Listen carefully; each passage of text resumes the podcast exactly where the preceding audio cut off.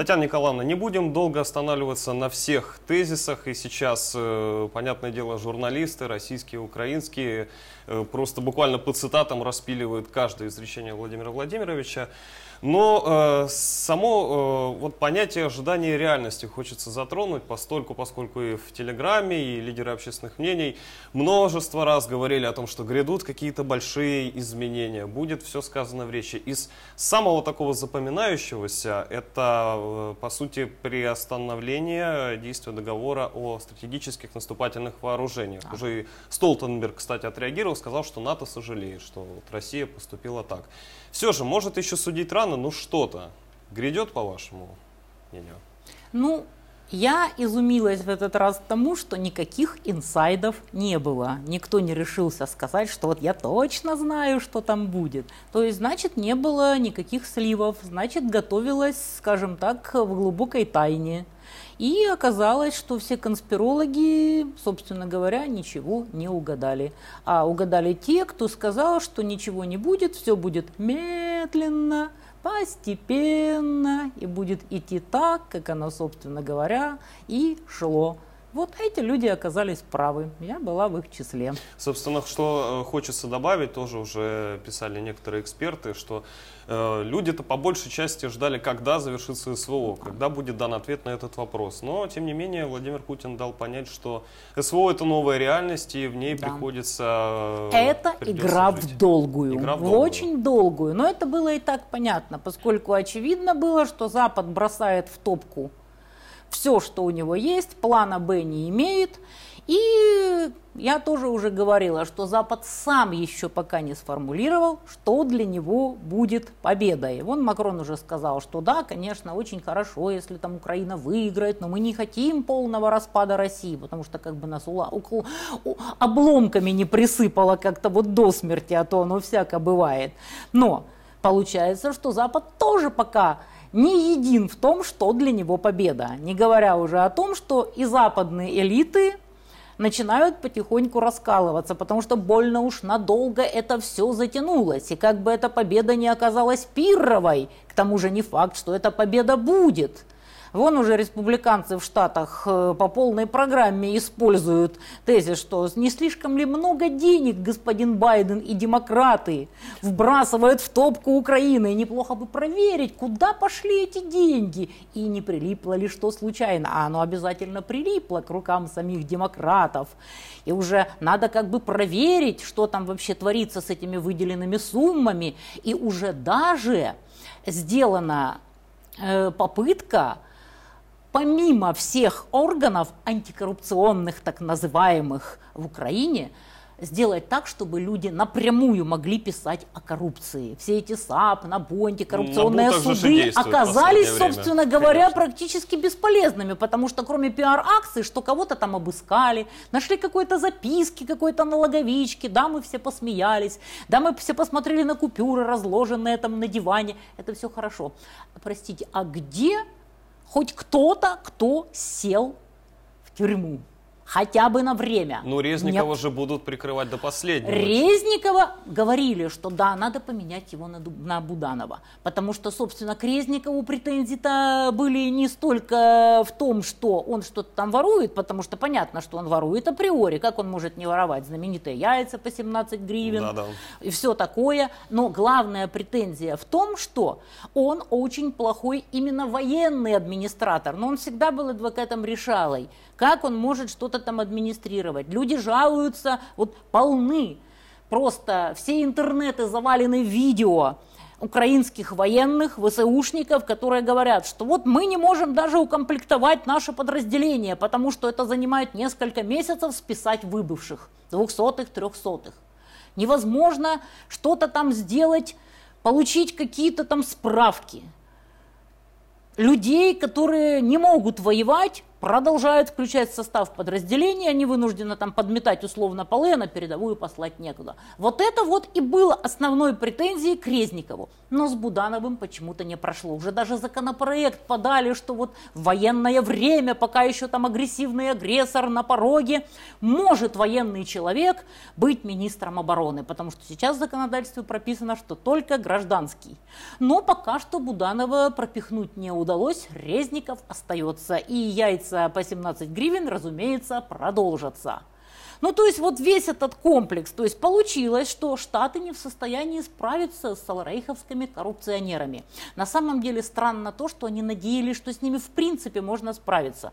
Если вы имеете дело с отребьем, которое продало вам свою страну за мелкий прайс, было бы очень странно, если бы они были верны лично вам и с вами честны. Американцы какие-то действительно очень странные ребята. И вот на фоне этого всего, на фоне затяжного конфликта, конфликта раздаются все больше голосов, что не пора ли как-нибудь отползать из этого вот всего. Но ястребы, которые в военно-промышленном комплексе, конечно, не могут этого допустить. Не для того они все это мутили. Ну и плюс наш прекрасный Китай, на который все возлагают огромные надежды, особенно после того, с каким шиком, с какой помпой принимали якобы изгоев Иран. И да, Лукашенко уже в Иран коллаборация очень да, такая да, да. И серьезная. вот где же ваша эмбарго, господа из США? И что-то они как-то вот промолчали, что как же так, Китай принял иранцев, а как же эмбарго, а как же санкция, а как же полностью там страна-изгой и все такое. Да и вдобавок, а кто вы такие, чтобы читать нам лекции? О том, с кем нам дружить. Татьяна Николаевна, ну если, например, тот же китайский зонт и три дня над ним думали всей страной, все Соединенные Штаты, что с ним делать? Изысканнейший троллинг, да. ничего не скажешь, просто изысканнейший троллинг. И ничего не сделаешь, потому что а кто там знает, что там за зонт? И, как там писали, зонт стоит там 200 долларов. Сбить какие-то невероятные суммы, поднять какие-то самолеты, там какой-то ракетой ударить, да потом поискать, что же там за зонт – в общем, потроллили от души. В общем, Китай на что-то решился, судя по всему. И заявление уж не вам нам указывать, кому нам там поставлять оружие, оно весьма многообещающее. Я даже сегодня прочитала текст китайский, как они собираются обустроить миропорядок. Вот, за общими словами, в принципе, ребята, вы сами виноваты, это вы развязали эту войну. И только на вас лежит ответственность за то, во что сейчас превратилась наша планета. То есть, по большей части с российской риторикой да, совпадает. Да, да, да. И никого не должны за лужей, то есть в Штатах обманывать слова, что вот мы за территориальную целостность. Да, конечно, мы знаем, как можно воспринимать территориальную целостность, особенно если учесть, что это Штаты и Запад в целом, как заявил сегодня Путин, колонизировали, оккупировали территорию Украины и превратили в рабов, марионеток и зомби несчастных граждан Украины, которые вот теперь на полях сражений обеспечивают сверхприбыли военно-промышленному комплексу Запада. Ну, Дикий Запад, он и всегда остается Диким да. Западом, причем достаточно недавно такое пришло изречение. Хочется вернуться еще к Китаю, потому что еще одна муссируется такой тезис, что все, что происходит на Украине, все процессы, которые там США, собственно, и производят, это как вот некая репетиция к, к премьере, а премьерой является Тайвань. Тайвань и не потянут они на два фронта. А Китай, собственно говоря, не спешит. Он фактически говорит, ребята, вот последняя попытка с вами договориться. Отползайте. Вы уже не те гегемоны, вы уже даже не можете отреагировать на то, что мы с Ираном вот подружились. Там, глядишь, еще и Куба на подходе, а то как-то они несправедливо забыли, там Венесуэла, прочие изгои. Северная Корея по полной программе троллит своих соседей, разумеется, от имени Китая, а не просто так. То есть мир потихонечку меняется. И, естественно, на Западе теперь думают, а что с этим делать? А если Китай уже напрямую, без всякой дипломатии, скажет, ребята, ваше время прошло, и что тогда делать, непонятно. А пока, к сожалению, мы поле боя.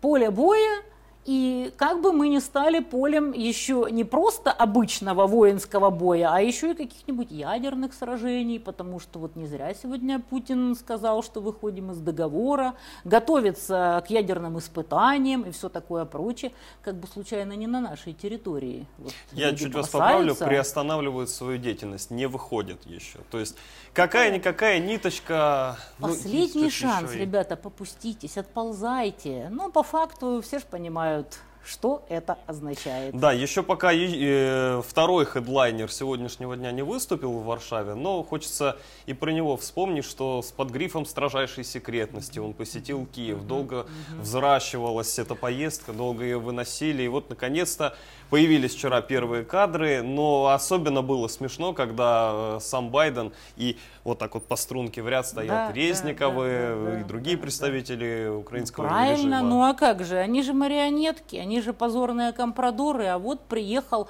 приехал наш любимый Джо Альцгеймерович ну, даже, даже сирену включили. Вот, да. а тем временем на родине Джо Байдена уже раскритиковали. Тут в Агае непонятно, что творится. Тут на мексиканской границе творится какой-то ужас. А ты едешь, прожигаешь денежки американских налогоплательщиков и пиаришься в какой-то Украине, которую никто толком и на карте-то найти не может. И уже процент тех, кто согласен с тем, что надо вкидывать все больше и больше денег в украинскую топку, снижается просто катастрофически, а выборы не за горами. И что же теперь делать? В общем, визит Байдена получался исключительно пиарным, и 500 миллионов это вообще ни о чем. Там ожидали, что он каких-то очень много денег там пообещает, предложит еще там чего-то, чуть ли не ядреную бомбу. 500 миллионов. Да это вообще просто. Ну, он не мог приехать совсем с пустыми руками и, как говорится, принес маленький тортик. Ну, в любом случае, все же есть какие-то суждения, чтобы э, можно предположить, что весь пакет помощи, который был объявлен вчера, уже находится здесь. Так же, как, собственно, и с танками. Хотя с танками совсем другая Ой, с танками совсем другая история. Ну, с деньгами мы все знаем, кто на самом деле больше всего распиливает эти деньги.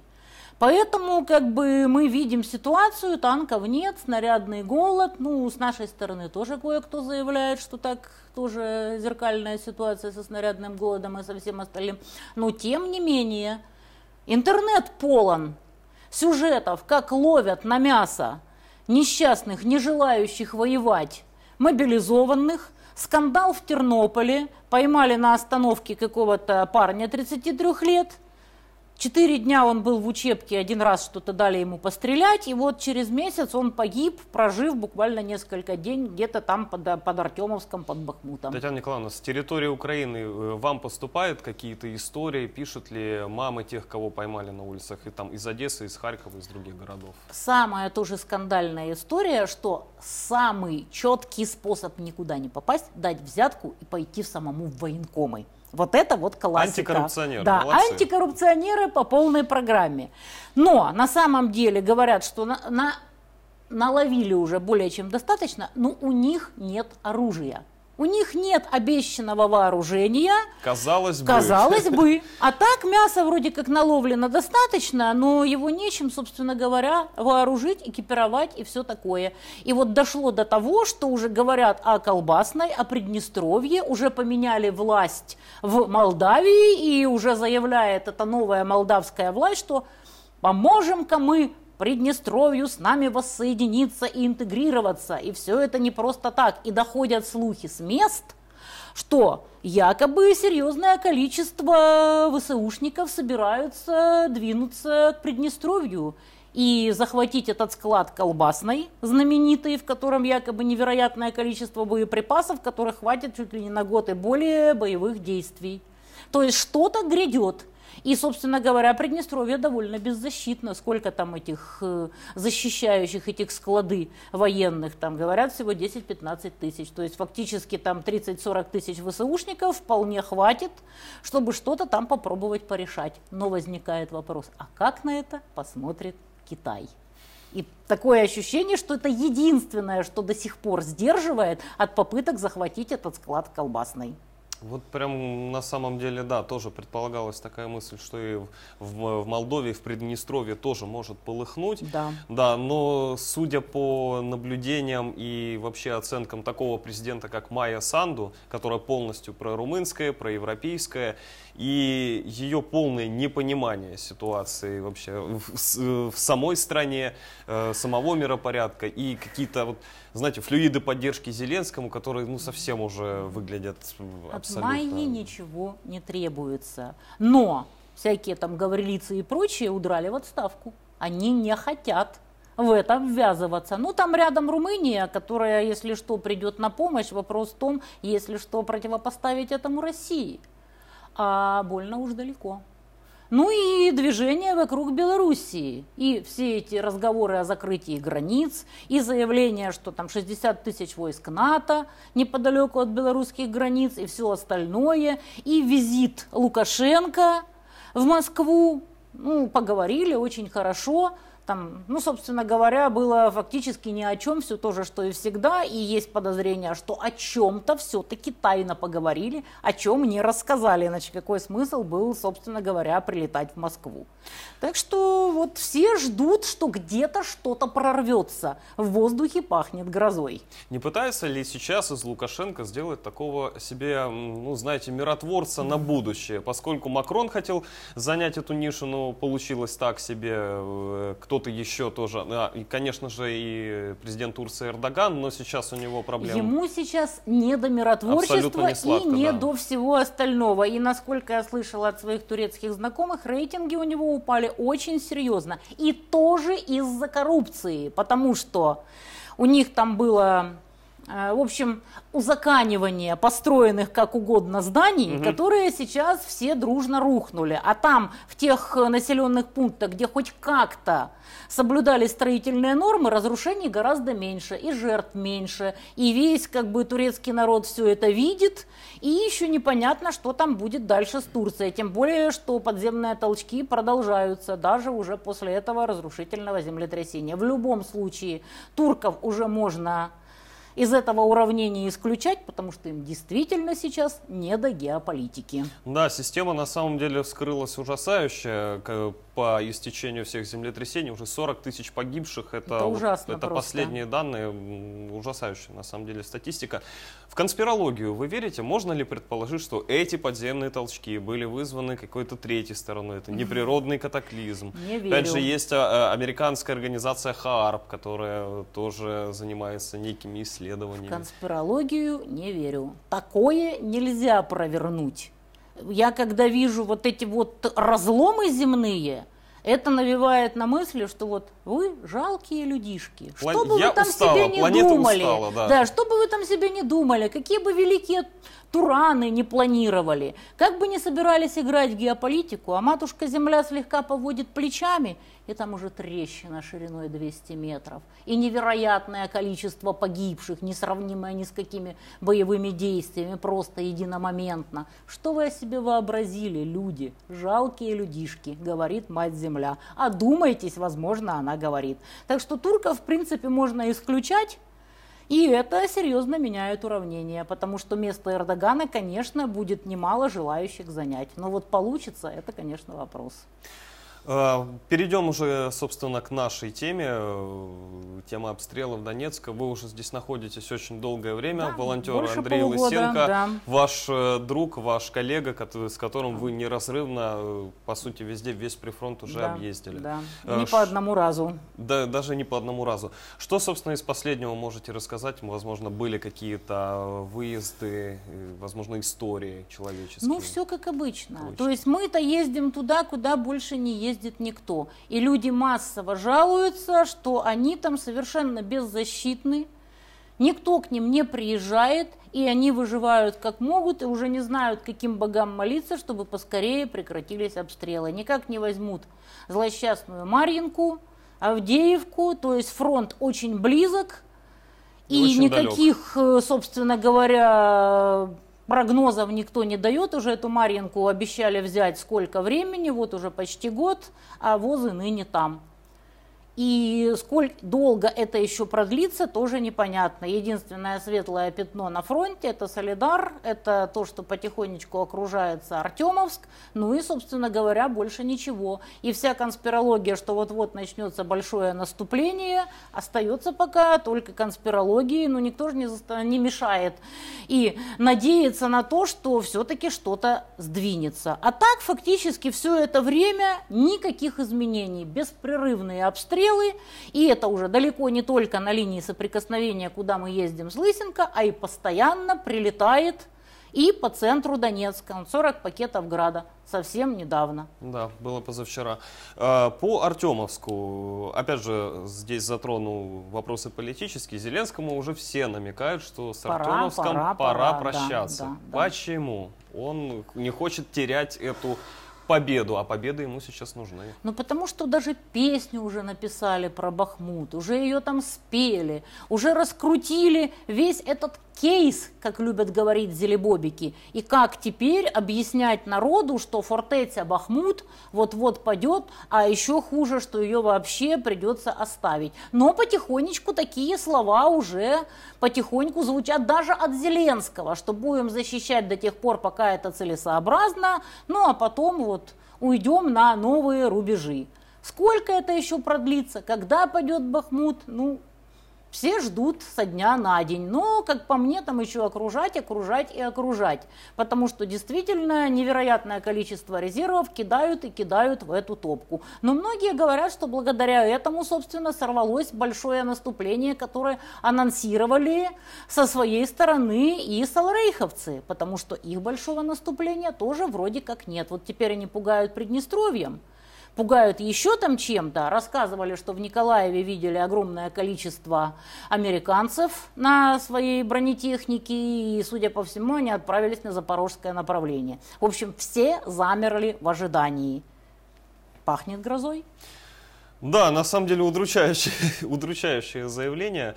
А, вот что еще тоже хотелось вспомнить. Кстати, про песни. Вот э, хочу продемонстрировать один ролик, давайте его посмотрим, а после обсудим его артистов, исполнителей, да и вообще в целом всю эту политическую историю. Пожалуйста, на экран.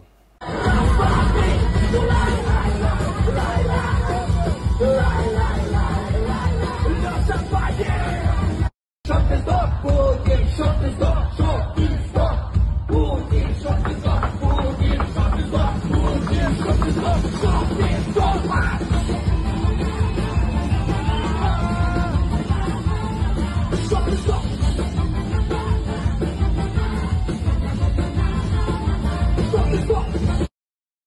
Ну, есть еще и такое творчество. Ну, Что на происходит? самом деле Данилка до последнего держался. Данилка Сердючка, и высказывал вполне здравые мысли. Ну вот после начала СВО просто вот как крышу снесло. Ну а с Паниным всем давно все понятно. Панин не это притча о, о языцах, да. не будем о грустном, не будем вспоминать о его прежних подвигах.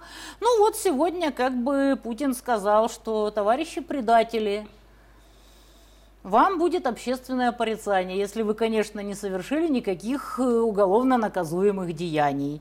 Ну, с этими артистами, ну что с них возьмешь? Вот для них самое страшное – это отрезать их от возможности зарабатывать деньги на патриотических зрителях. Это для них самое страшное. Удар по карману, ну и, естественно, плюс общественное порицание. Потому что, как ни печально это для них, но больше они нигде и никому не нужны. Ни в каких заграницах никаких денег они не заработают. Вот просто вопрос, ну, когда Европе это надоест? Скоро, вот эти танцы. скоро. Европа на самом деле рассчитывала где-то на на полгода. Я уже говорила, что это колоссальнейшая ошибка коллективного Запада. Они думали, что в России то ли олигархи сменят власть, то ли что-то подобное случится, то ли Россия там распадется, они даже проводили какие-то конференции, типа, что мы будем делать с этими обломками, сколько их будет, 8 или больше, но они просчитались.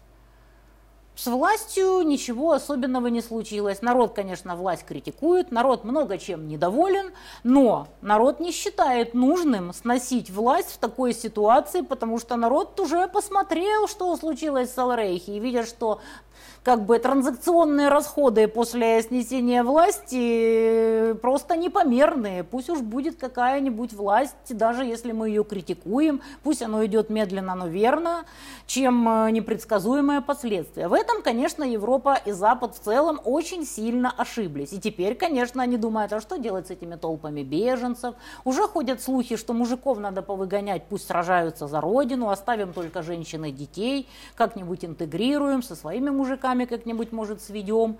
А мужиков вот надо уже повыгонять, там, может, прекратят им какие-то там документы или не продлят, или еще чего-то. Ну, основания найдут. Да, они найдут. Если они захотят выгнать мужиков назад на родину, и те, кто не успеет удрать таких какие-нибудь Египты там или еще куда-нибудь, те, судя по всему, да, такие отправятся куда-нибудь под Бахмут.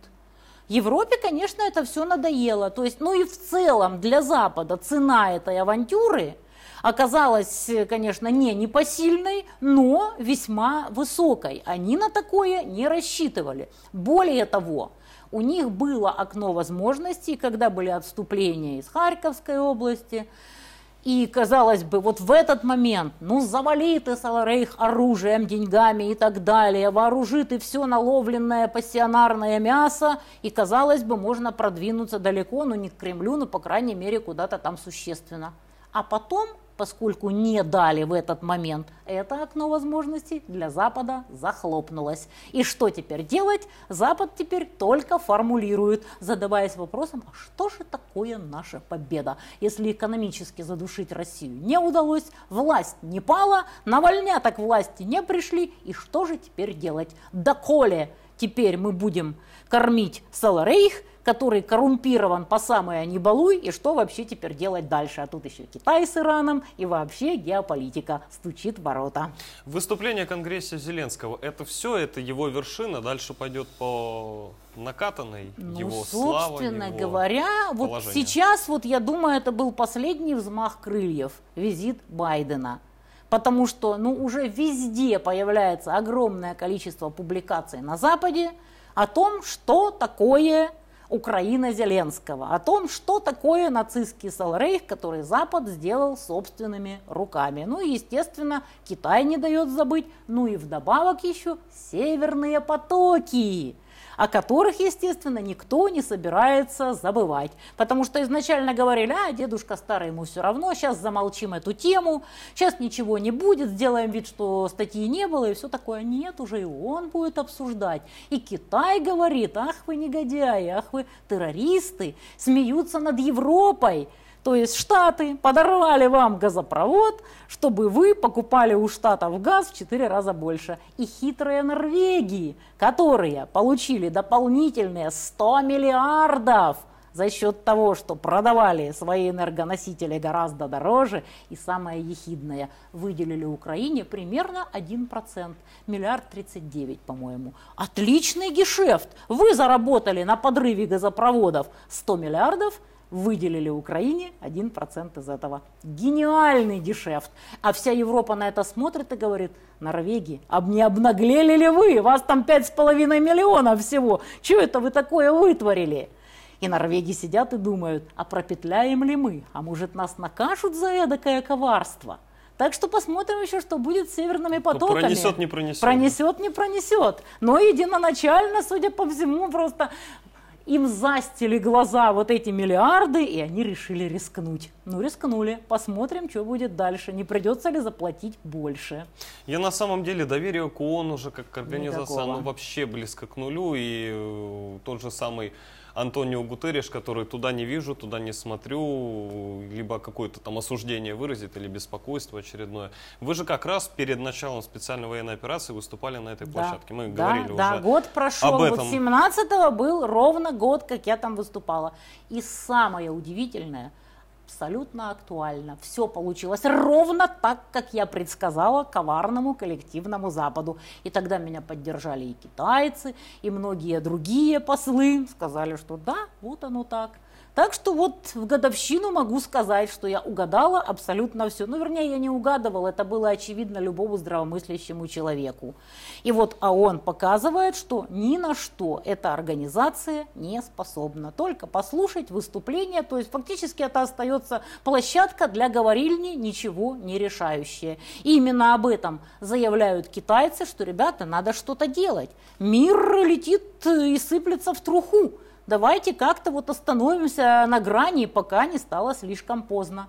Наверное, будут какие-то изменения, потому что мы привыкли, что китайцы просто так э, языками не болтают. Поэтому вот посмотрим, что будет. Вот все ждут визита. Э, вот, э, еще из Китая последнее. Когда был визит, не, ну, уже достаточно давно, Нэнси Пелоси на Тайвань. И все же, конечно, тоже ждали, что какая-то бучеда начнется. Нет, Но Си Цзиньпин пошел чуть не дальше. те люди, потому что, а зачем сразу махать шашкой? Мы аэростаты позапускаем, мы потроллим, мы подождем, мы спокойно потом спустимся с горы и всем расскажем, кто здесь батя. Поэтому а зачем спешить? Месть – это блюдо, которое вкуснее всего холодное. Поэтому китайцы примерно так и действуют. Это не те люди, которые будут действовать импульсивно. Это не их стиль. Ну да, э, на самом деле тем поступком, как, например, я увидел, что китайцы по большей части дали понять, что любое последующее наше решение будет на вашей, ваш, совести. на вашей сами совести. виноваты, сами нарвались. Какие у вас претензии? Никто не заставлял отправлять на Тайвань мумию Пелоси и дразнить нас. Да, а раз вы такие крутые... фотография Гончаренко, нардепа украинского да, да, есть да. Нэнси Пелоси. Я, правда, сначала не узнал, кто где. Фотографию показать пока не можем, но... Вот. Ну, в общем, э, когда ты кого-то вот так вот троллишь, можно сказать, дергаешь дракона за хвост, не удивляйся, если дракон вспомнит, что он огнедышащий, и немножечко тебя припалит огнем. И жаловаться будет не на что.